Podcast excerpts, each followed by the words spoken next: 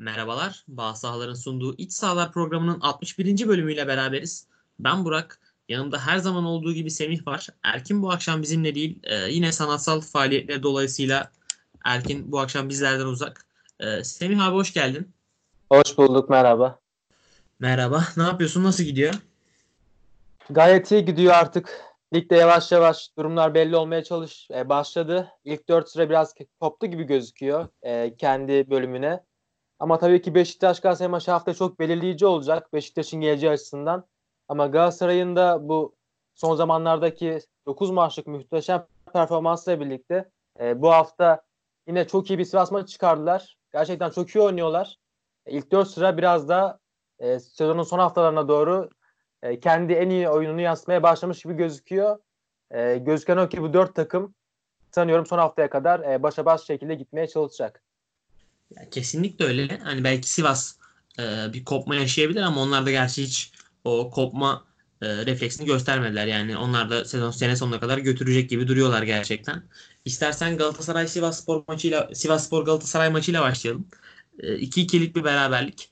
Galatasaray'dan ikimizin de beklemediği derecede iyi, sakin bir oyun, çok e, olgun bir oyun.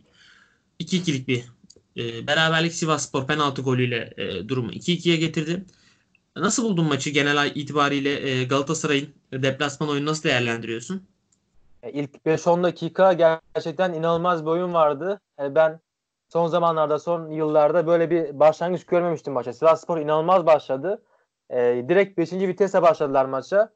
İlk 7 dakika sanıyorum 3 tane net fırsatları da vardı. Sonrasında gol de geldi. Bundan sonra doğal olarak gol attıktan sonra topu Galatasaray'a bıraktılar. Geriye çekildiler doğal olarak. Çünkü bu tempoyu sürdürebilmek hiç kolay değil. Maçın geniş alanında yayabilmek, dakikalara yayabilmek. Galatasaray topu aldıktan sonra gayet iyi oynamaya başladı. Kendi oyunu oynamaya başladı. Yansıttı e, en iyi yaptığı şeyleri.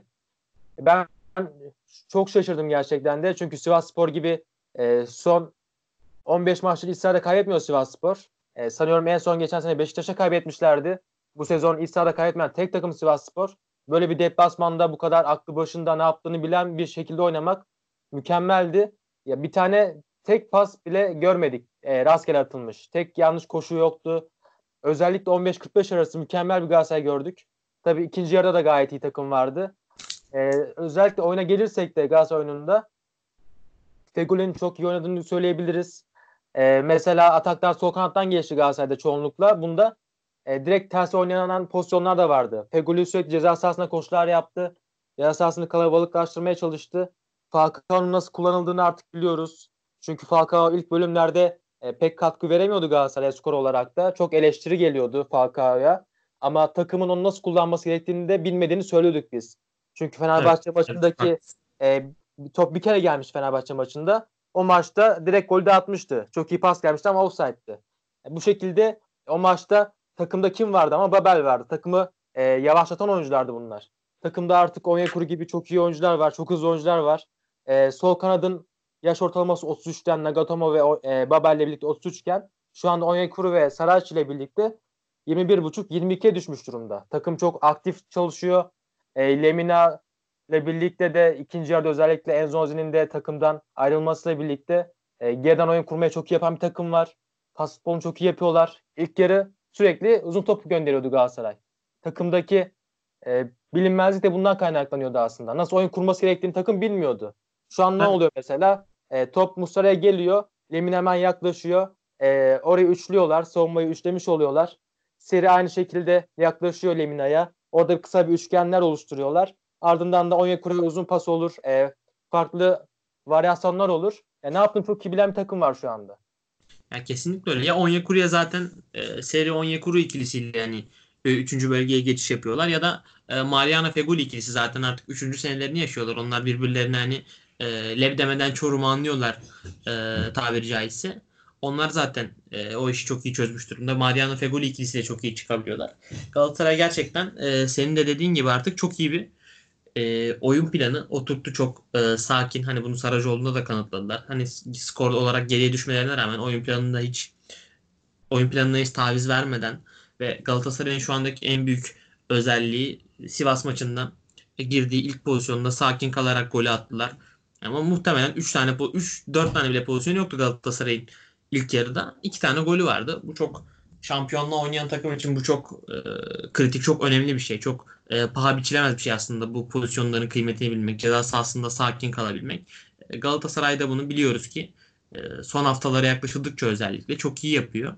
Aslında ben Galatasaray'ın 2-1'den sonra bu maçı çok e, rahat götüreceğini düşünüyordum ama çok e, enteresan bir penaltı orada. Serinin bence orada çok e, büyük bir dikkatsizliği var. Hakeminin e, uyarısıyla orada penaltı geldi.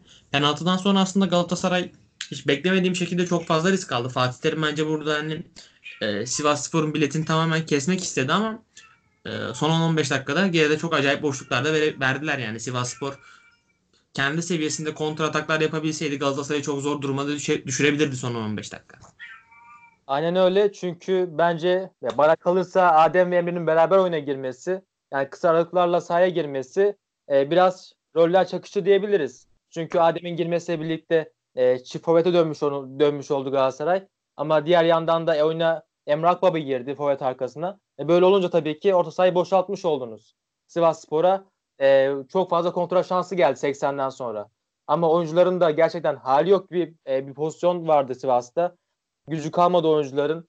E, ben gerçekten bunu çok gördüm. Çünkü e, normal şartlarda Sivasspor bu şeyleri çok sever. Bu kontrol şanslarını. Özellikle 80'den sonra Rıza Hoca e, bu kontrolleri çok ister.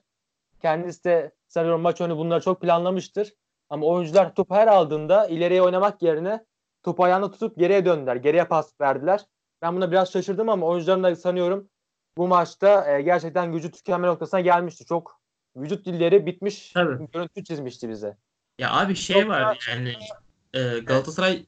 Çok e, üstün bir pas oyunu oynadı ve e, sürekli topun peşinde koştuktan sonra bir yerde e, nabız yükseliyor ve topu sen kap kazansan bile o anda sağlıklı karar veremiyorsun o kadar topu kovaladıktan sonra. Sivas Spor biraz e, bunun da dez- dezavantajını yaşadı aslında.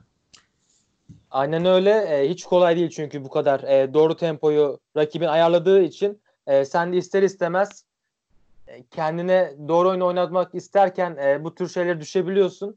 Benim çok dikkatimi çekti mesela e, bu maçta. Normalde biz Saracchi çok hücumcu bek olduğu için sürekli ileriye çıkmasını bekleriz. Böyle olduğu zaman da e, Galatasaray'ın sol kanadından Sivasspor'un yani sağ kanattan gelmesini bekleriz. Ama şuna çok şaşırdım ve takdir ettim. Saraç her çıktığında Ömer Bayram istisnasız sol beke geldi. Direkt geldi. Asla Sivas'a geçişini vermedi. Birkaç pozisyonda Saraç ileride kaldığında Sivas hemen hızlı başlattı oyunu. Sağ kanattan gelmek istedi. Ama her zaman Ömer Bayram oradaydı. E, çok çok iyi girdi kademelere. Bu değişimleri de çok dengeli yaptılar. Ya Saraçi ve Ömer'i çok uyumlu gördüm ben. Saracchi'yi nasıl kullanacağını da çok iyi öğrenmiş Fatih Terim. E, gerçekten asla bir zaafını göstermiyorlar rakibi. Çünkü Saracchi geldiğinde en büyük endişe onun savunma yönüydü. Hatta Leipzig'te tutunamama sebebi de buydu. E, takımda süre bulamama sebebi savunma yönü zayıflığıydı. Ama gerçekten e, Saracchi nasıl kullanılması gerektiğini takım anla, anlamış durumda ve bayağı da yüksek katkı veriyor. Zaten ya, oyunda Galatasaray'da evet Mariano'ya kurduruluyor. Yani Saracchi'ye çok fazla yük bindirmemeye çalışıyorlar. Genellikle hücum, hücumda kullanmaya çalışıyorlar. Ya tabii abi yani çok haklısın. Bu konu hakkında söylediğin çok mantıklı. Şöyle zaten hani takım dediğin e, canlı hani bir canlı bir organizma işleyen çarklar var. Ve bu çarkları birbirine çok iyi tutturman lazım. Ve Fatih Terim şu an Saracchi'nin kullanımı ve Ömer Bayram'la Saracchi'nin açıklarını kapatma konusu dediğin gibi e, çok e, iyi düşünülmüş ve iyi oturtulmuş bir sistem. E, Ömer Bayram de, senin dediğin gibi sürekli e, Saracchi'nin e, zayıf yönlerini gizleme gizliyor aslında orada. Futbol dediğim biraz da budur zaten. Yani zayıf yönleri nasıl e, daha fazla gizleyebilirsin? Güçlü yönleri nasıl daha çok öne çıkarabilirsin? E, bu yönden mantıklı ve Galatasaray şu anda e, savunma güvenliğini çok ön plana alan bir oyun oynuyor. Mesela Galatasaray hiçbir yani çok fazla artık rakibi boğup üstüne gidip e, üst üste 4 5 6 pozisyona girip böyle rakibi boğmuyor. Topu elinde topu e, ayağında tutuyor. Sakin pas yapıyor e, ve uygun pozisyon geldiğinde de keskin bir şekilde bitiriyor ve rakibine çok zor zor pozisyon veriyor Galatasaray artık ve pozisyon verse bile zaten e, kalesinde de Muslera gibi bir fenomen var. Aynen öyle ya Muslera hiç mi bir insan kötü maç çıkarmaz, kötü gece geçirmez ya. Adam bir tane kötü maçı yok gerçekten müthiş oynuyor. Ee, yine her zaman olduğu gibi şampiyonluk gelirse galiba bir numarayı onu yazacağız. Aynen abi yani Galatasaray'ın zaten artık fix oldu e, Muslera e, çok özel bir performans gösteriyor. Feguli artık E, onun 3 ayları geldi. E, ilkbaharda zaten biliyoruz hepimiz. Feguli farklı bir seviyeye çıkıyor. Şampiyonlar Ligi'nden de e, kurtulunca, maç yoğunluğu da azalınca Feguli farklı bir seviyeye çıkıyor. Ve bundan sonrasında ondan da çok acayip performanslar göreceğiz. Ve bu e, tempoyu düşük tutmak, rakibi pasa boğmak e, Galatasaray'ın bence Beşiktaş maçında da en önemli silahı olacak. Beşiktaş da tempodan güç alan bir takım. Eğer maç maçın temposu yükseldikçe bence bu Beşiktaş'ın işine gelecektir. Ama Galatasaray eğer topu alıp yine %60'larda %65'lerde e, tempoyu düşürürse e, Beşiktaş'ın da gardını düşüreceğini ki ben maçın e, zaten Galatasaray'ın istediği şekilde gideceğini düşünüyorum daha çok. Ya şu an en önlem alması zor takımlardan biri Galatasaray. Bence birincisi çünkü Fegoli tutsanız diğer tarafta Onyekuru var. Onyekuru'yu tutsanız e, Lemina mükemmel oynuyor. Falcao çok iyi besliyor takım halinde Galatasaray. Çok fazla önlem almanız gerekiyor Galatasaray'a. Ama bu noktada hiç kolay değil bu önlem almak. Çünkü işleyen bir makinenin dişlisi gibi çarklar çok iyi çalışıyor. Gerçekten de e, şu anki oynanan oyun e, Galatasaray'da tam bir şampiyonluk oyunu gibi gözüküyor. Kesinlikle öyle yani. Galatasaray'a ters gelebilecek oyun nasıl bir oyun ters gelebilir? Galatasaray çok fiziksel, çok kora kor mücadeleye, çok tempoya dökebilirsen oyunu, Galatasaray oyunu kabul ettirebilirsen ki Sivasspor bunu sadece ilk 10 dakika yapabildi. Eğer o zaman Galatasaray'a sıkıntı yaşatabilirsin ama e, çünkü seri o yani Lemina çok fiziksel mücadeleye gelebilecek oyuncu ama seri çok o tarzda bir oyuncu değil veya Ömer Bayram, Saratçı gibi, Mariano gibi oyuncular bu tempoyu çok kaldırabilecek oyuncular değil. E, ama tabii bunu Galatasaray'a bu seviyede kabul ettirmek ve ligin tartışmasız en kaliteli kadrosuna bunu kabul ettirmek çok kolay değil Süper Lig'de yani belli. 45 dakika kabul ettirmek çok kolay değil tabii. Ee, abi peki biraz da Galatasaray üzerinden çok yorumladık maçı. Biraz da Sivas Spor tarafından bakalım istersen. Ya onlar da yine ilk sahada yenilmezlik serisini koydular. Ee, ilk 10 dakikada bu maça bence çok iyi hazırlandıklarını gösterdiler. Yani bu seviyede Galatasaray 8'de 8'de gelen Galatasaray'a karşı yani bunu e, yaşayabilirsin. Aranda hiç değilse bir e, kalite farkı var. Ama yine bir şekilde buradan 2-2 ile çıktılar abi ki bu bence Sivas Spor için ve ligin 25. haftasında olan ve artık direkt rakibiyle maç oynamayacak bir Sivas Spor için kritik bir sonuç. Bu maç aynen öyle ya dediğin gibi çok önemli maç Sivas Spor için. Çünkü buradan mağlubiyetle ayrılsanız gerçekten de ya, e, tüm camia konsantrasyon olarak ağır yere alacaktı. Bundan böyle Sivas Spor'un e, şampiyonluk yolunda bir rakibi kalmadı e, fikstür olarak. Çok inanılmaz zor bir maçları da yok. Çünkü Galatasaray Trabzon'la oynayacak, Başakşehir'le oynayacak. Ya ilk üç sıra birbirleriyle oynayacak. Birçok maç yapacaklar. Evet. Sivas Spor'sa böyle bir sıkıntıyla karşılaşmayacak.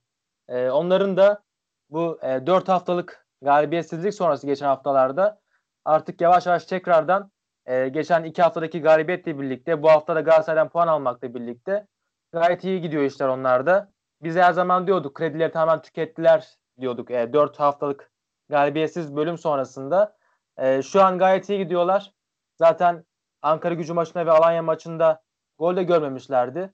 Bu kadar iyi oynayan Galatasaray'a karşı da e, puan almak gayet iyidir. İç sahada bile olsanız gayet iyi performans. İç sahada zaten şu an ligin en iyi takımı Sivasspor. Hala kaybetmediler.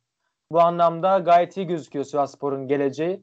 Ama tabii ki e, Rıza Hoca'nın maç planlamalarında biraz daha iyi olması bence gerekiyor. Tamam Emre sakatlıktan çıktı ama ne olursa olsun son iki sezonda en çok gol atan ikinci yerli futbolcu durumunda şu an e, Emre. Gerçekten takımına çok şey kattı. Takımının çok büyük e, yüzdelerinden biri ona ait. Önemli oyuncularından bir takımdaki. Ama onu e, bu kadar geç almak oyuna her ne olursa olsun. E, çünkü geçen hafta bir süre almıştı. O sonradan oyundan çıkartılmıştı. Artık fizik olarak da iyi durumdaydı. Bu kadar az onu kullanmak bence yanlıştı. Çünkü oyuna girdiğinden beri e, son yarım saatte 3 şut çekti. 3'ü de isabetliydi. Bu alanda takımının en iyisi oldu. Bir tane kilit pas verdi. Penaltıdan gol attı. Devamında gol attı Musa'dan dönen topta. Ya bence Yasin'le başlamak çok doğru bir tercih değildi bence. Yasin'in son haftadaki e, son haftalardaki performanslarına biraz e, aldanmış olabilir tabii o adam. E, Sivasspor'la ilgili şunu da söylemek lazım. Yani Onyekuru hani Fenerbahçe savunmasına falan neler yaptığını gördük Onyekuru'nun. E, iç sahada Onyekuru'yu bu kadar etkisizleştirmek. Goyano'nun tabii çok önemli performansı var. Goyano bence çok iyi maç çıkardı defansif anlamda. ve e, Sivas savunma organizasyonu anlamında ne kadar sağlam bir takım olduğunu gösterdi bence ki çok da pozisyon vermediler aslında Galatasaray'a yani. E, Galatasaray ilk e, bulduğu duran topta e, golü bulmasa orada maçın çok farklı bir hikayesi olabilirdi sonrasında.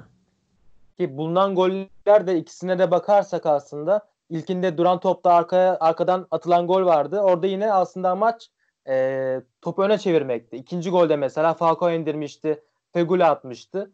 Bu benzeri taktiksel e, varyasyonlarla atmıştı gol Galatasaray ve bunun üstünden gol bulmaya çalıştılar. Aslında Sivas Spor oyunun genelinde iyi işlerde çıkardı. Çünkü ikinci yarıda e, bir Falcao'nun ıskaladığı top var. Kafa yetişemedi. Bir iki adım geride kaldı. Onun haricinde Galatasaray net fırsatla verdiklerini söylemek zor aslında. Gayet iyi iş çıkardılar. Ki bence e, bu kadar iç sahada iyi oynayabilmek, e, Galatasaray'a karşı bu kadar doğruları yapabilmek hiç kolay da değildi. E, her şeye rağmen geri dönüşü başarmak da değerliydi. Çünkü 2-1 geriye düşüyorsunuz. E, tüm oyun konsantrasyonu, oyun dinamikleri her şey Galatasaray'ın geçmiş. Ne olursa olsun 8'e 8 yapmış bir takım var karşınızda. Buna rağmen e, geri dönüş yapmayı başarıyorsunuz. Bence gayet iyi performans sergiledi Sivasspor. Diğer güzel noktada onlar adına 10 şut çektiler 8 isabetli oldu. Bu kadar yüzdeli oyun üstelik bu kadar kötü zeminde hiç kolay değildi bu kadar yüzdeli şut vurması. Sivas'ın çok iyiydi yani. Tabii yani e, bir de şöyle bir durum var. Hani Sivas Spor ve Galatasaray ayrı ayrı değerlendirmeye geçtim. E, seyir kalitesi olarak da bence müthiş bir maçtı. Yani ben Süper Lig'de uzun zamandır bir maçtan e, bu kadar keyif almıyordum. Gerçekten iki ta iki e, teknik direktörün de maça galibiyet amacıyla çıkması bunda çok etkili oldu. Tabii sahadaki iki takımın da net bir planı olması ve bu planlarını çok iyi uygulayan takımlar olması ve iki takımın da formda olması e, çok e, seyir kalitesi yüksek bir maç ortaya çıkardı. Ben gerçekten izlerken keyif aldım. Hani, e, Premier Lig seviyesinde bir maçtı. Kesinlikle öyle. Herkes ne yaptığını bilen bir e, oyun oynadı. Mesela Hakan Arslan e, attığı gol haricinde takımının en fazla top çalan oyuncusu oldu. E, keza e, diğer taraftan da Uğur Çiftçi dört kere top kaptı. Caner de aynı şekilde gayet iyi oynadı. Herkes görevini çok iyi şekilde yerine getirdi. E, bizlere de çok zevkli bir maç izlettiler. Kesinlikle öyle. Peki abi e, bu maçla ilgili eklemek istediğin e, farklı bir şey var mı? Başka yok hayır. E, benim de yok. İstersen e, Gaziantep Futbol Kulübü Trabzonspor maçına geçelim. E, Başakşehir maçıyla çakıştığı için e, Türk Türkiye Futbol Federasyonu tabii çok büyük başarısı, müthiş bir e, fikstür ayarladıkları için Başakşehir maçı yerine biz de e, Trabzonspor maçını tercih ettik ve Trabzonspor konuşacağız. Başakşehir konuşamayacağız bu hafta. E, umarız önümüzdeki haftalarda buna e, daha çok dikkat edilir. Bu dört takım maçları çakıştırılmaz bir daha da biz de e, tüm şampiyonluk adaylarını rahat rahat konuşabiliriz. Gaziantep Trabzonspor maçında peki e, Trabzonspor için tabii çok önemli bir puan kaybı. Hiçbir şeyin sonu değil. Daha e, Trabzonspor'un bir maçta eksiği var zaten ama e, yine de son dakikada gol iptali camia için biraz e, kalp kırıcı oldu. Ne diyorsun Semih? Bu maçta ben gerçekten çok şaşırdım. Trabzonspor'u hiç bu, e, böyle bir oynarken görmemiştim. Çok gerçekten iyi oynamayan bir Trabzonspor vardı. E, Hüseyin Hoca çok eleştirildi bu maçta. E, Sosa'nın da en kötü olduğu maçlardan biriydi. E, ilk yarı mesela sarı kartı vardı Sosa'nın. Ama buna rağmen çok saat girmeye devam etti. İkinci sarıyı görebilirdi. Hakem Sosa, veremedik. Sosa bence uzun zamandır yani ikinci yarının e, başından beri yani azalarak giden bir formu var bence şu ana kadar. Yani öyle bu maçta 5'te 0 uzun topla oynadı. Uzun top pası atıyor, tutmuyor. Bir daha aynı şey deniyor. Yine olmuyor. Yine aynı şey deniyor. E, gerçekten de oldukça kötü bir performans ortaya koydu. Buna rağmen de hoca uzun süre ona dayandı. 60 dakika e, sahada kaldı Sosa. E, daha farklı pardon e, Sosa hep oyunda kaldı. E, daha farklı bir değişiklikte biz görebildik aslında. Ben çok şaşırdım buna açıkçası. Aynı şekilde Obi de çok kötüydü. Ya takım halinde çok kötü bir Trabzonspor vardı bu maçta. Doğruları yapamayan bir takım vardı. Ama buna rağmen de öne geçmeye başardı Trabzonspor Ekuba'nın golüyle. E, Buna rağmen tabii ki diğer noktaya gelirsek de e, Trabzonspor aslında daha fazla tehditkar, e, tehditkar olabilirdi. Gilerme ve Gilerme'nin oyuna girmesiyle birlikte e, daha fazla hücumda e, etkili bir takım görebilirdik. Bu maçta çünkü e, takımın tıkandığını gördük biz. 45-75 arasında bir tane isabetli şutu yok takımın. Hani isabet şutu geçtim. Şut denemesi bile yok Trabzonspor'un. E, uzun toplarda 6-0 yapmışlardı. E, top kaybı çok fazla yapmışlardı. Ama buna rağmen Hüseyin Hoca e, değişiklik yapmadı, yapmadı ilk yarının sonlarında ikinci araya başlarken. Uzun süre takıma sabretti. Böyle olunca tabii ki bir bir de gelmiş oldu. E, sonrasında maç kaybedilebilirdi, e, kazanılabilirdi. Her şey olabilirdi.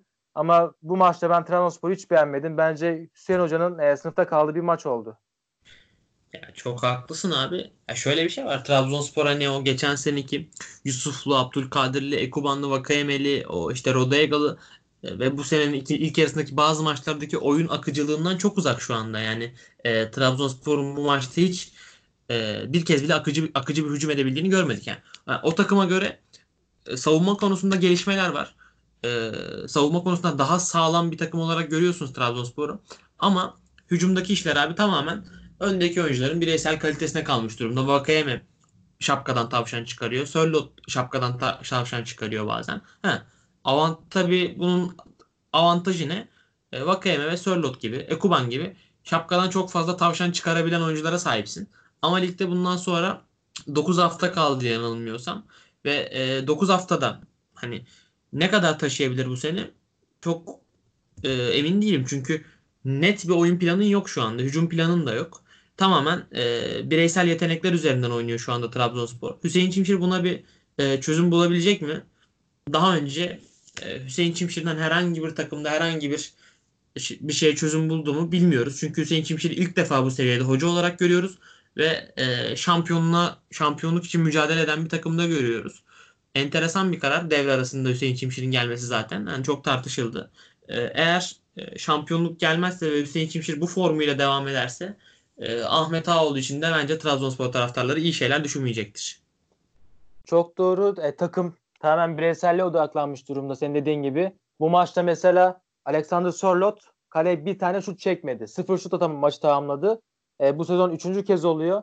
E, siz eğer tamamen bireyselliğe odaklanmışsanız mesela biz Galatasaray'da saymak istesek e, onlarca madde çıkıyor olumlu anlamda takımın takım oyunuyla e, yaptığı olumlu varyasyonlar konusunda. Ama Trabzonspor'da biz böyle bir şey göremiyoruz. Bireysellik öne çıkıyor takımda.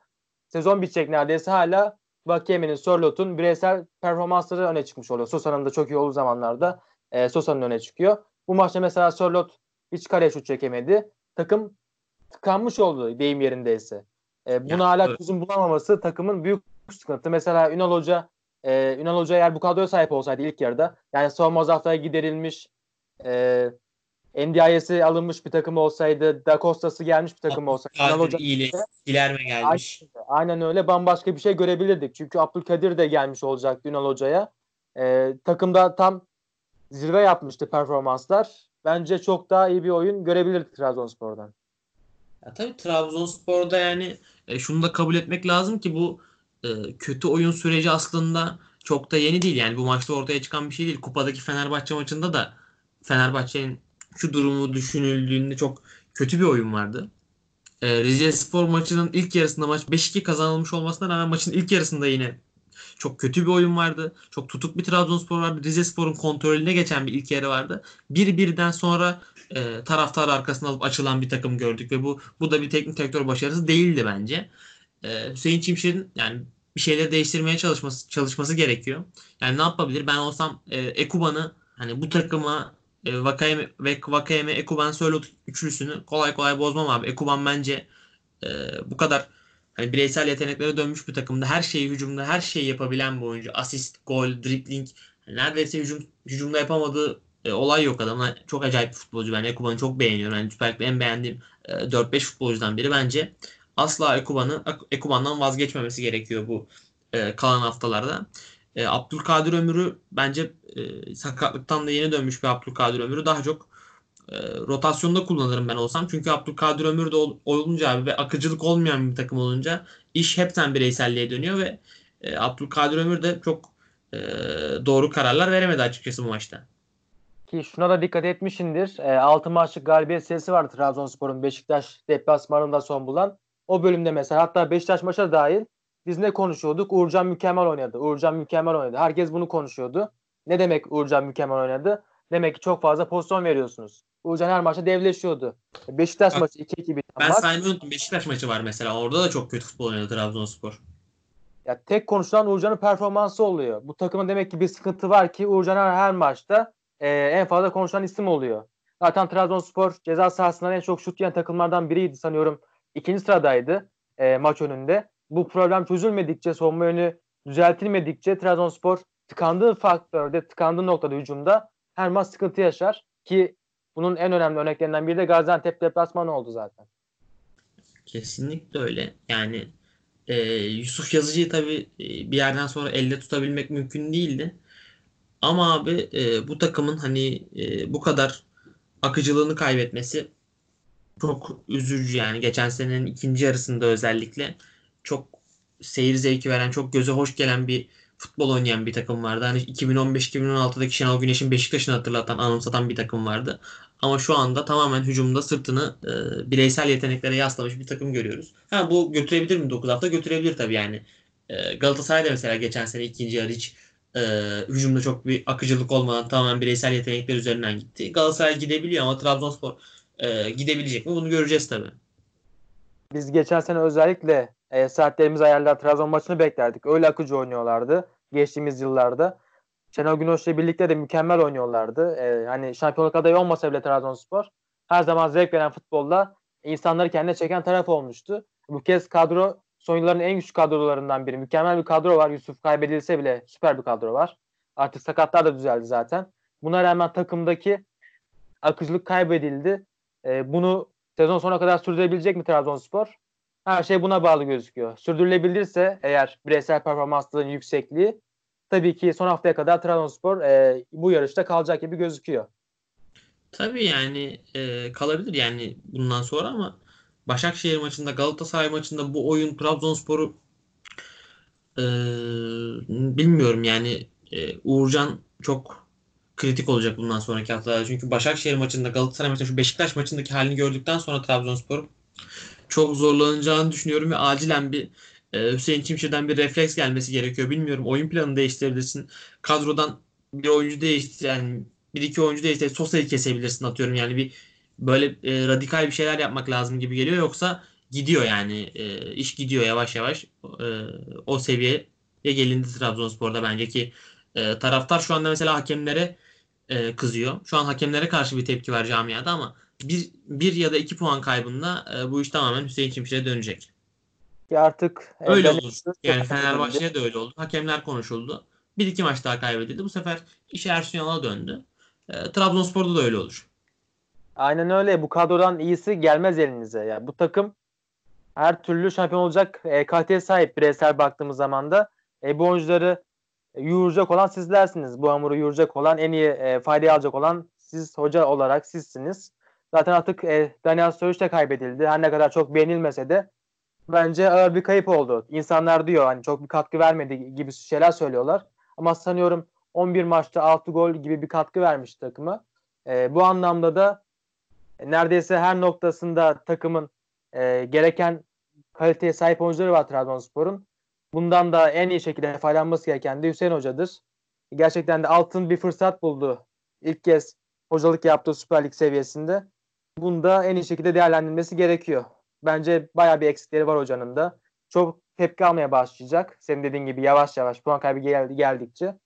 Ee, bir an önce farklı arayışlara girmesi gerekiyor onun da. Kesinlikle öyle. Sassuolo'nun da kardeşi sanırım sonraki gideceği takıma bahis almış. Öyle enteresan bir durum var. O da e, 4 aylık bir men yedi futbolda. E, ben şöyle okumuştum yanlış hatırlamıyorsam. E, Storic Trabzonspor'a gelmeden önce ben bir takıma gideceğim demişti. Şu an adını hatırlamıyorum. Sevilla. O takım, evet, evet, doğru Sevilla'ydı. Evet o takıma gideceğim diye bay, bahis almış ama sonrasında Storic'e gitmedi. Hani gerçekten her, her anlamda e, karsız bir süreç oldu. Ya aynen öyle. yani e, tabii bahis e, öyle bir şey ki yani Storage'in kardeşi bile olsan yatabiliyorsun. Değişik yani. Bu şeyi en azından hiç rastlamadık şeyi... sanırım böyle olayın. Aynen öyle. Ee, neyse abi e, istersen yavaştan Trabzonspor maçını da kapatalım. Ee, Fenerbahçe maçına geçelim. Ne dersin? Geç, geçelim. Ee, Fenerbahçe'de 2-2'lik e, bir beraberlik vardı Denizli Spor maçında. Ee, ilk yarıda bence çok e, fecaat bir oyun vardı. İkinci yarıda biraz 10 e, kişi kaldıktan sonra da biraz reaksiyon oyunuyla fena top oynamadı Fenerbahçe. Maçın sonunda yine e, bir şekilde yenilmediler. 2-2'lik beraberlik ama e, her anlamda artık e, her oyuncusunun teker teker Gustavo ve Serdar hariç ve Altay hariç e, kontak kapattığını görüyoruz takımda. E, ciddi sıkıntılar var Fenerbahçe'de. Yine bir e, erken biten bir sezon. Belki geçen seneden daha da geride kapatılma ihtimali olan bir sezon ve e, psikolojik ağırlığı geçen seneye göre geçen sene hiçbir zaman şampiyonluk adayı olmamıştı Fenerbahçe. Şu anda şampiyonluk adayından buraya düşmek e, kaldırılması zor bir süreç. Yani Fenerbahçe için e, sezonun geri kalan 9 maçı çok kolay geçmeyecek gibi duruyor. Semih ne diyorsun? Aynen öyle. E, takım bu hale nasıl geldi? Gerçekten inanılmaz. Çünkü sezon başladığında Gaziantep'e 5 atılmıştı. Diğer hafta Başakşehir deplasmanda yenilmişti. Yani Fenerbahçe deplasmanda kazanmıştı Başakşehir karşısında. Ama bugün geldiğimiz noktada Şubat ayının ortasında havlu atma noktasına gelmiş bir takım vardı. Haftalarda da kazanamıyor Fenerbahçe. Oyun her anlamda geriye gidiyor. Sürekli geriye gidiyor. Hiçbir gelişme göremiyoruz. Senin dediğin gibi e, Serdar ve Gustavo haricinde biraz da Altay. Bu üç oyuncu haricinde takıma sahip çıkan, e, biraz daha savaşan, pes etmeyen oyuncu sanıyoruz yok. Gerçekten durumu öyle.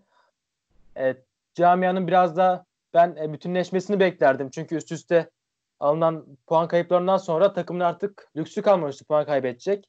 Hani en azından artık ilk üçü zorlamak isterler diye bir kafamda kurma yapıyordum. E, düşüncelerim vardı. Ama takımın hiç alakası kalmadı üst sıralarla. Zaten ilk dört sıra artık kopmuş gitmiş duruma geldi.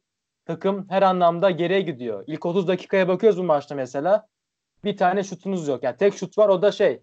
Ozan'ın kafayla gol attığı korner. Hiçbir oyun aksiyonu yok Fenerbahçe'de. Hiçbir akıcılık yok. Takım ne yapmak istiyor onu da anlayamıyoruz.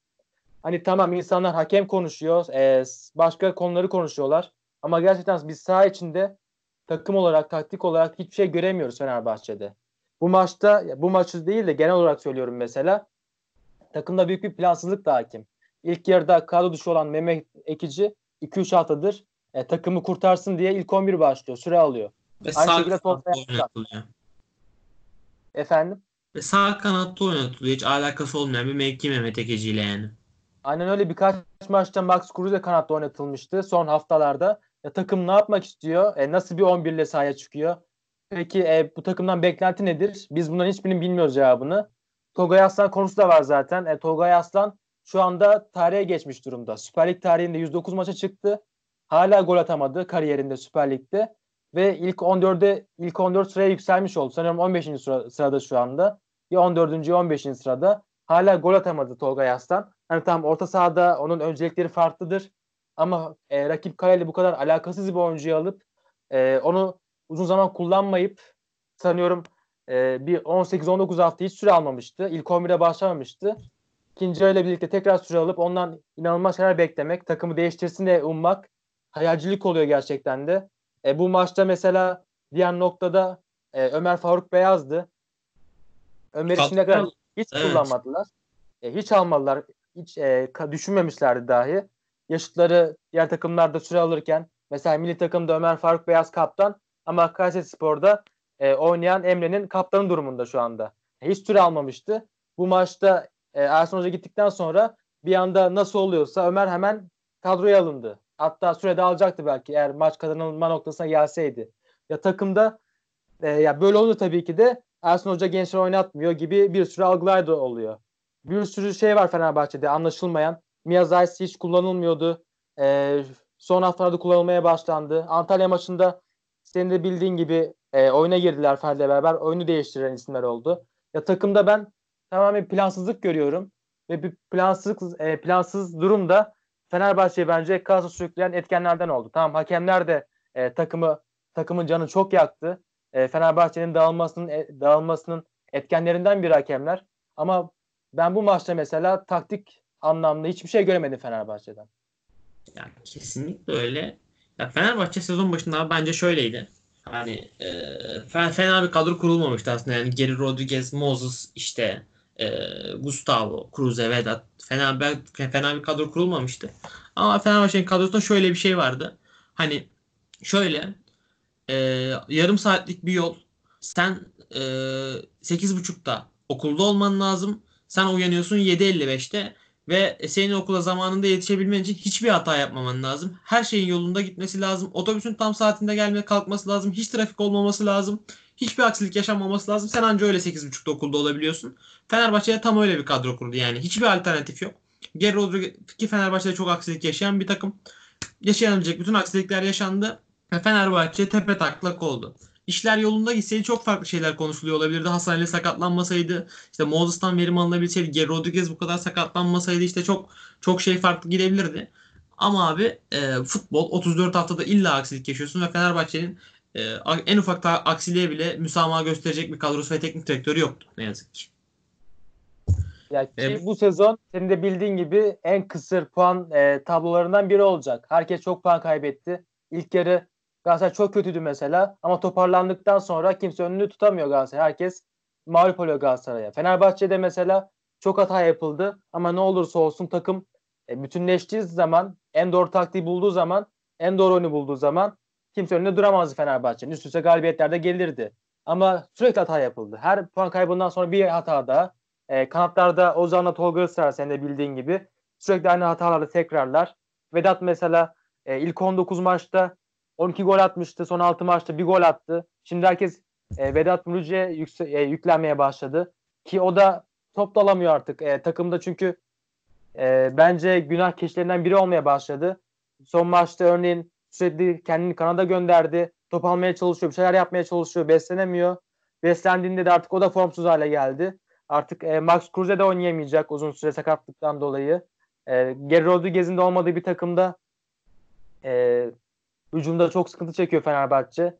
İlk yarıda mesela sol kanattan bir sürekli Fenerbahçe'nin hücum yaptığını görürdük. Genellikle geriyi kullanırlardı. Üçgenlerle birlikte ceza sahasına girişler yapardı Fenerbahçe. Ama artık geri yokken ne yaptığını anlayamıyoruz biz bu takımın. Hiçbir şey göremiyoruz takımda. Ozan Tufan da e, son haftalarda gerçekten oldukça kötü oynuyor. Sadece bağırış çağrış yapıyor. Emre Belezoğlu'nun e, 39 yaş performansı gibi. Yani ilk zamanlar çok iyiydi Fenerbahçe'ye geldiğinde ilk birkaç maç. Ondan sonra vücudu kaldıramadı.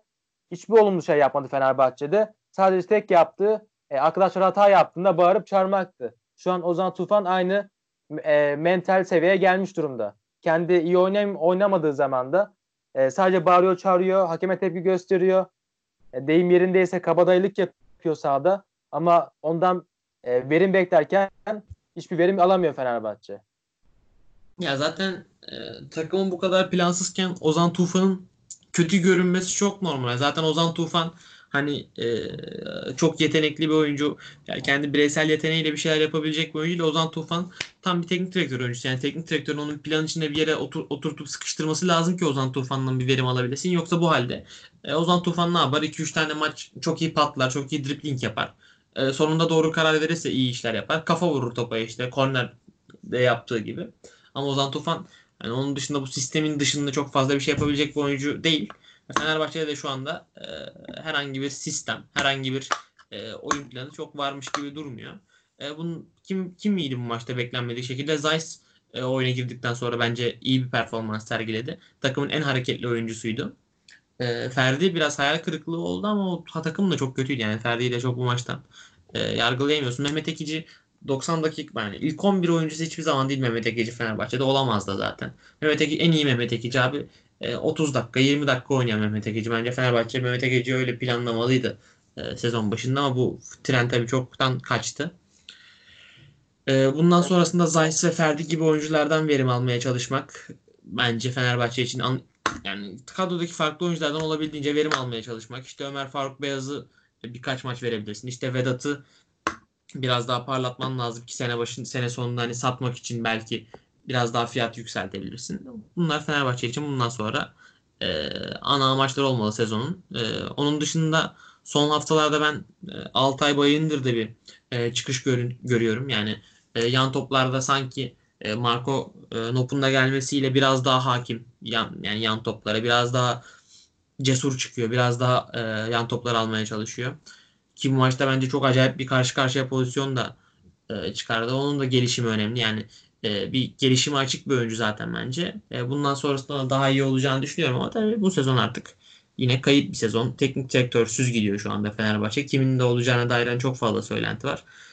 Karışık saçma sapan bir e, sezon sonu oldu Fenerbahçe için. Artık tek umut kupa oldu ama Fenerbahçe'nin ben çok öyle e, çok odaklandığı maçları kazak kazandığını hatırlamıyorum son senede. O yüzden e, Trabzonspor'a karşında şansını çok fazla görmüyorum açıkçası kupa maçında. Biz planlama hatalarından bahsediyoruz mesela. Mehmet Ekici bence bunun en iyi örneklerinden biri olabilir. Galatasaray maçında ilk hiç e, kullanılmamıştı zaten. Tabii tabii. Görüm Galatasaray maçına geldik mesela. Dakika 90'da girdi sanıyorum ya da 88'de falan girdi. Bir tane şut çekti diye. Diğer maçlarda 90 dakika oynamış oyuncu Mehmet Tabii Ekici. tabii yani o friki muhtemelen out out'a şu an Mehmet Ekici hala kadro dışı olacaktı. Hayatımda ben bu kadar garip şey görmedim. E, diğer nokta zaten de Ersun Hoca ayrıldı. Haftalardan beri e, takımda kaos hakim.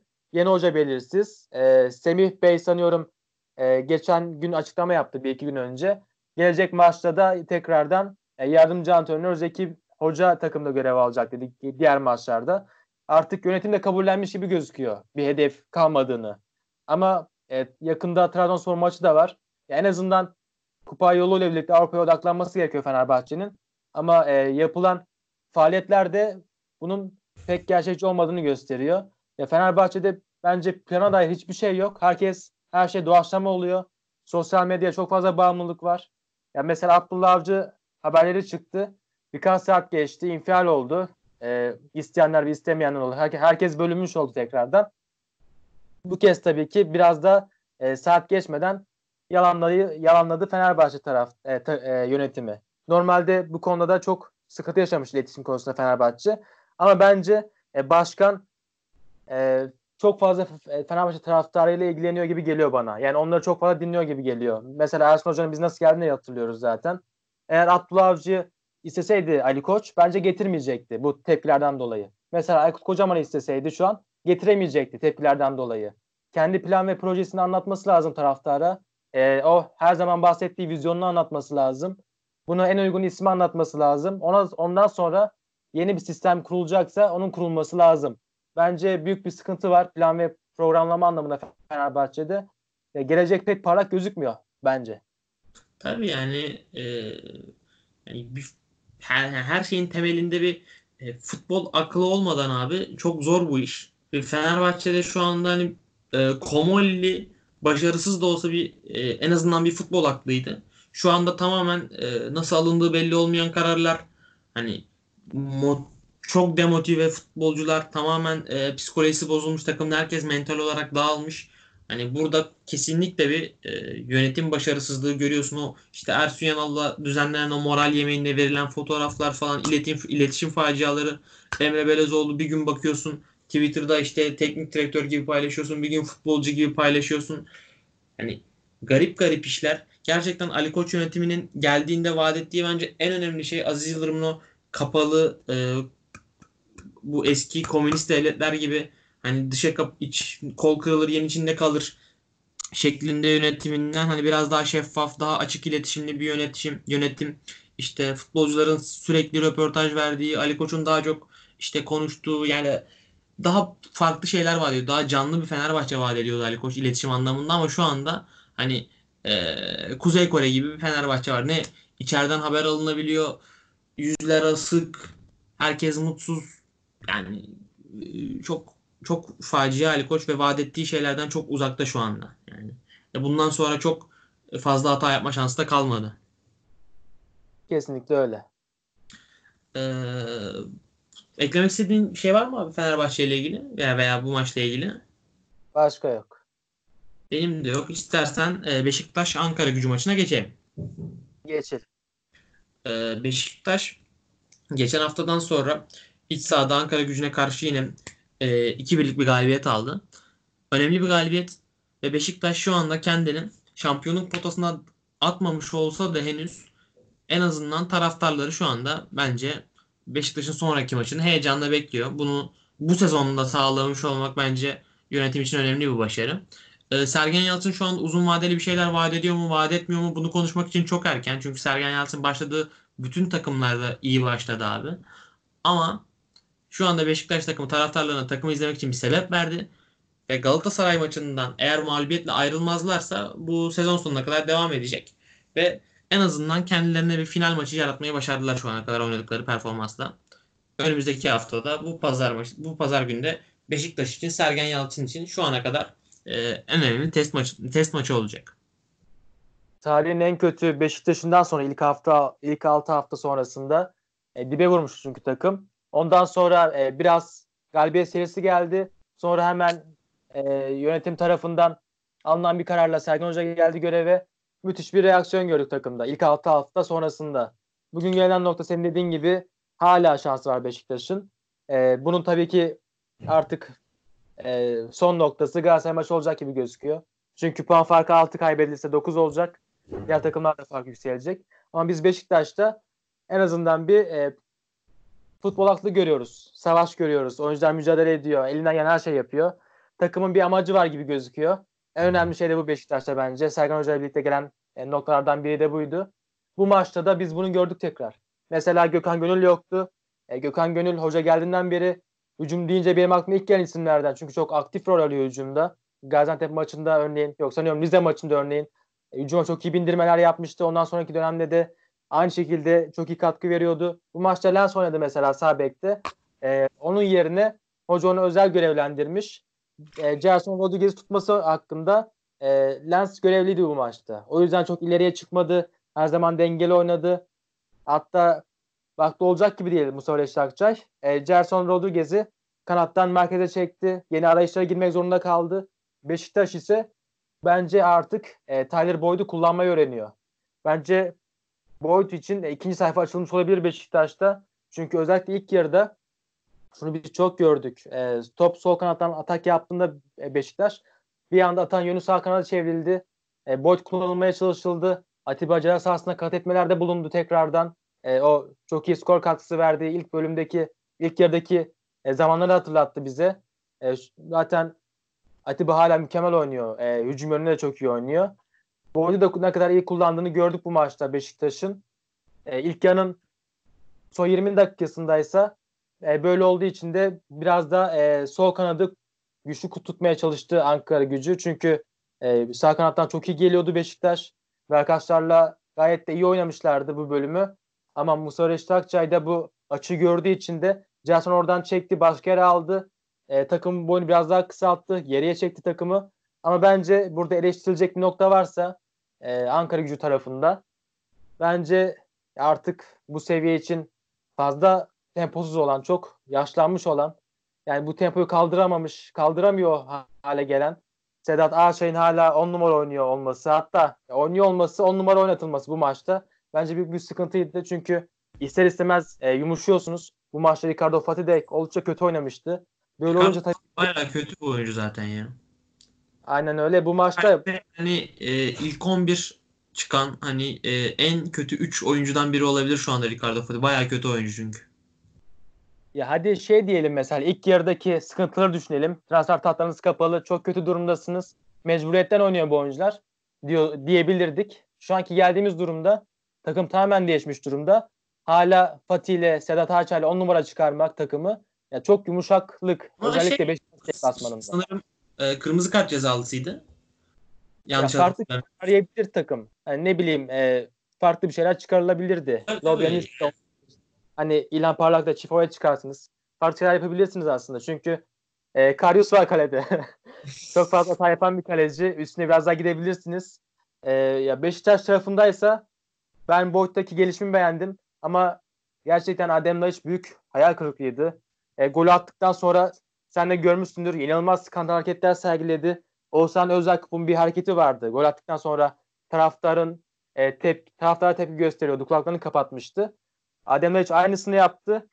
E, çok ciddi bir reaksiyon gösterdi taraftara. Yani siz yıllarca serada oynamışsınız, en üst düzeyde oynamışsınız. Hala böyle amatörce hareketler yapmak akıl alır gibi değil. Hani gol atmasa daha iyi diyeceğim ama hani puan kaybı olacaktı yoksa gol atmasaydı da. Gerçekten büyük amatörlüktü Ademler için yaptı. Ya çünkü artık son düzeye gel geliyorsunuz. Ligin ilk yarısında çok kötü oynamıştı Adem Laiç. Tekrar kendini kanıtlamak e, şansına sahipti. Taraftarlar arasında yumuşatma şansına sahipti. Ama bu güzel golden sonra bütünleşmek yerine hareketlere hareketlerde bulunmak deyim yerindeyse bütün bağ neredeyse koparır gibi yapmak çok amatörceydi. Ama burada bence e, Sergen Yalçın'ın hakkını teslim etmek gerekiyor. Çünkü Sergen Hoca e, o maçtan sonra soruldu bu hocaya. Sergen Hoca da e, belki basına yapmıştır gibi sözler söyledi. Yani tam bir ustalıkla yönetti bu sıkıntıyı, bu kaosu. Konuyu kapattı diye desek yeridir. Çünkü e, taraftar Aslında- çok sinirlenmişti bu olaya. Ya e, Boyd konu yani haklısın abi yani bunları artık e, takımdan iyi bir ivme yakalamışken demek ki yani Laiç bu başarıda kendine hiçbir pay çıkarmamış. Yani takıma şu anda çok kendine ait hissetmiyor. Bayağı bir e, kabuğuna çekilmiş şu anda. Bu ara sanırım yayına kedinin sesi de geliyor biraz ama kusura bakmayın. Kusura bakmasın artık izleyi şey dinleyicilerimiz. E, abi şey bir de e, Boyd konusuna değindin. değindin. Boyd şöyle. Yani Boyd e, Ankara gücünde geçiş oyunu oynuyordu Ankara gücü. Geçen senenin ikinci yarısında çok iyi bir geçiş takımıydı Ankara gücü. Ve yüksek tempo olduğu için Boyd çok iyi işler çıkarıyordu. Atletik de bir oyuncu. Tekniği de fena değil. Ama Abdullah Avcı'nın e, bu oyunuyla birlikte düşük tempo, pas oyunu, işte pozisyon oyunu şeklinde e, burada biraz Boyd sıkıntı yaşadı. Uyum sağlayamadı. Zaten çok fazla hani e, kariyerinde de çok geçmiş kariyerinde de başarılı bir oyuncu değil aslında. Yani Vitória Guimarães'ten Ankara gücüne kiralandı. Oradan da Beşiktaş'a transfer yaptı. Çok uyum sağlayamadı açıkçası bu sisteme ama sonrasında abi Sergen Yalçın'ın bu e, daha yüksek tempo, pres, işte daha çok koşturan, onu daha çok koşturan bir teknik direktörle birlikte daha farklı bir e, seviyeye çıktı. Benim çok geçen sene beğendiğim bir oyuncuydu. Onun iyi oynamasını isterim. Sergen Yalçın bakalım e, o, hani Ozan Tufan'a yaptığı gibi onu da hayata döndürecek mi? Bunu da sanırım artık e, ilerleyen 9 haftada göreceğiz. Ya çok doğru Sergen Yalçın bu işlerin uzmanı. Mesela e, oyuncu benim takvime ne yapardan çok ben oyuncunun oyuncudan nasıl maksimum verim alırımı düşünüyor Sergen Hoca. Boyd da galiba bunlardan biri olacak gibi gözüküyor. Tamam şu an çok parlak oynamıyor tabii ki ama bir hareketlenme olduğunu görüyoruz sezonun ilk bölümüne göre.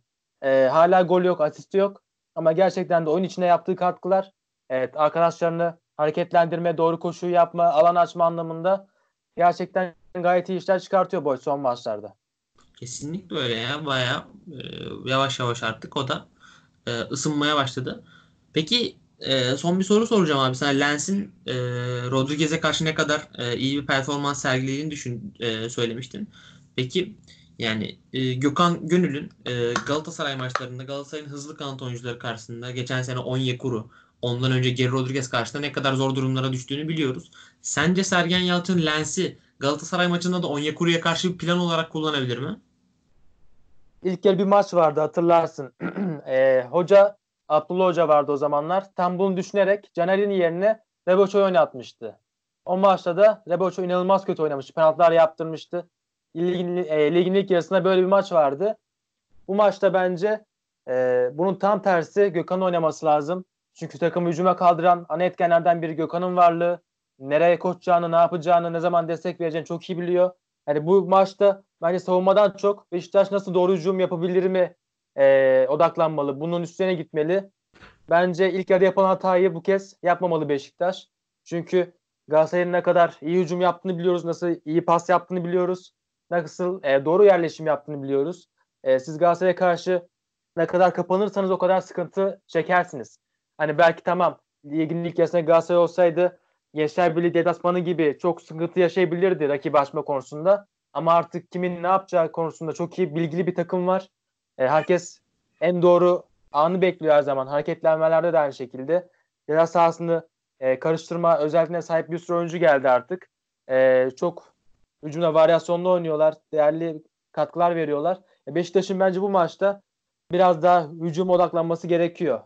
Burak Yılmaz'ın da en iyi oyunu oynaması gerekiyor tabii ki. Uzun zamandır çok kötü. Bu maçta gol attı ama e, Beşiktaş'ın belki 4-5 puan daha fazlası olabilirdi Burak Yılmaz çok iyi oynasaydı bu sezon. Çok kötü performans gösteriyor Burak Yılmaz. Bu maçta muhteşem olmak zorunda. Yani başka ihtimal yok. Bu maçta mesela gol attı ama 5'te 1 e, ikili mücadele kazandı. Gerçekten zayıf performanstı.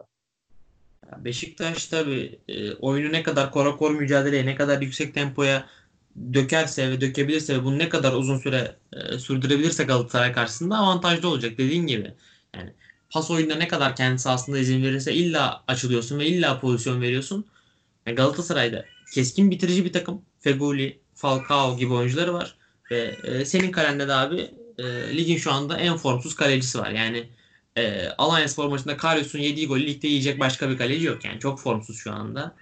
E, o yüzden Beşiktaş'ın olabildiğince senin de dediğin gibi daha e, oyunu koro koro mücadeleye dökmesi lazım. Geçen sene de aslında böyle bir oyunla, böyle bir oyun planıyla çıkmıştı Şenol Güneş. Galatasaray'a karşı ve tutmuştu da aslında bu oyun planı. Ama sonrasında Bülent Yıldırım'ın hani çok e, çıkardığı kolay sarı kartlar Beşiktaş'ı bir yerden sonra sindirmişti ve konsantrasyon bozukluklarıyla gelen gollerden sonra bir kopma yaşanmıştı. Bakalım bu maçın nasıl bir hikayesi olacak onu da göreceğiz. Yalnız e, şuna değinmek lazım aslında. Biraz Beşiktaş'tan bağımsız ama e, eskiden de konuşmuştuk. E, gerçekten Gerson Rodriguez bu ligin tam aradığı oyuncu. Gerçekten müthiş oynuyor. E, bu maçta bence yenilmesine rağmen Ankara gücü en iyi oyunculardan biriydi. 3 şut çekti. E, 4 tane kilit pas verdi. Ankara gücünün en iyi oyuncusuydu. E, sol kanatta iyi oynayamayınca yani onun üstüne 2-3 kişilik önlemler gelince farklı bölge geçtiğinde dahi her zaman en iyi performansı gösteriyor. Çok fark yarattı. Bence e, Ankara gücü bu krizden çıkacaksa onun payı çok yüksek olacaktır. Sezon sonunda muhtemelen bir eğer küme düşerse Ankara gücü muhtemelen bir transfer yapması muhtemel e, Rodriguez'in diğer Süper takımlarından birine eğer e, ciddi ilgilenildiği takdirde. Tabii tabii yani e, Boyd gibi e, bir yerlere atabilir kendini. Zaten Ankara gücü e, dünya üzerine çok örneği olan bir takım değil. Yani ilk yarı farklı kadro, ikinci yarı farklı kadroyla oynamayı tercih ediyorlar. Bir e, NBA takımı gibi bir anda takaslarla e, takaslarla değil tabii transferle bütün kadroyu baştan yeniliyorlar. E, Gerson Rodriguez de dediğin gibi acayip etkili bir oyuncu ve bu, bu ligde hani e, hızlı belli bir hızın üzerindeki oyuncular zaten e, iş yapıyor yani. Mesela Onyekuru gibi uçak bir adam. Hani Fransa Ligi'nde gördük adam işte gitti çok başarılı olamadı geldi ama bu ligde hala çok etkili ve Galatasaray'ın direkt o, ana oyun planı oldu. Gerson Rodriguez de dediğin gibi çok etkili. İyi hücum oyuncuları var Ankara gücünün. İzlemesi keyifli bir takım. Yani ben ligde kalmalarını çok istiyorum zaten. Ee, umarım bir şekilde e, o şeyi atlarlar, eşiği atlarlar ve ligde kalırlar. Çünkü Mustafa Reşit Akçay'ın biraz e, açıklamaları çok fazla hoşuma gitmiyor aslında. Çünkü biraz mental olarak çok kaldıramıyor gibi bu durumu. Çok e, şey çok keskin açıklamalar yapıyor. Eğer kötü sonuçlar alınırsa bence erken bir istifa ihtimali de var Mustafa Reşit Akçay'da. Şu an çünkü en kritik dönemler e, puan kaybı yapma lüksü yok Ankara gücünün ve artık e, gelecek maçlarda biraz daha kolay maçlar. Yani hani bu maçta Beşiktaş maçı sonrasında Rize maçı var. Bu maçta mutlak 3 puan almanız lazım. Her ne kadar Rize Spor'da değişim de olsa, hoca değişikliği de olsa farklı takım hürriyetine e, bürünmeye başlasalar da artık Ankara gücünün başka şansı yok kazanmaktan başka. Bu anlamda da Mustafa Hoca'nın e, açıklamalardan çok takım odaklanması lazım. Nasıl kazanabiliriz odaklanması lazım. Çünkü Ankara gücü transferlerden sonra gayet iyi oynamıştı ama son haftalarda mağlubiyetler üst üste geldi. E, 4 maçlık e, yenilsiz, e, mağlubiyetsiz seri sonrasında 3 maçları kaybediyor Ankara gücü. Diğer nokta da bence e, dediğimiz gibi bu kadro oyuncu seçimlerinde sıkıntıları çözmesi lazım. Şu not aklıma geldi Sedat'la ilgili. Şu anda Avrupa'nın en fazla çalınmayan 3. oyuncusu ya 4. oyuncusu Sedat Ağaçay. Hani her anlamda size 10 kişi oynatıyor aslında Sedat. Hani bu anlamda farklı arayışlara girmesi lazım Mustafa Hoca'nın. Çünkü çok az kaldı. 8-9 maç kaldı. Her maç final havasında. Ne olursa olsun artık 3 puanlık bir fark da indirmişsiniz küme hattının üstüyle. E, hala şansı yüksek Ankara gücünün. E, sadece adımları doğru atarsa yani mutlaka kalabileceklerdir ligde. Sadece doğru adımları atmaları gerekiyor. Tabii yani e, dediğin gibi çok karışık olacak küme düşme yarışı. Daha zaten oraya girmeyelim. İlerleyen haftalarda gireceğiz sık sık. E, eklemek istediğin farklı bir şey var mı abi bu maçla ilgili? Hayır. O halde e, benim de yok. O halde bizi dinleyen herkese teşekkürler. E, hoşçakalın. Hoşçakalın.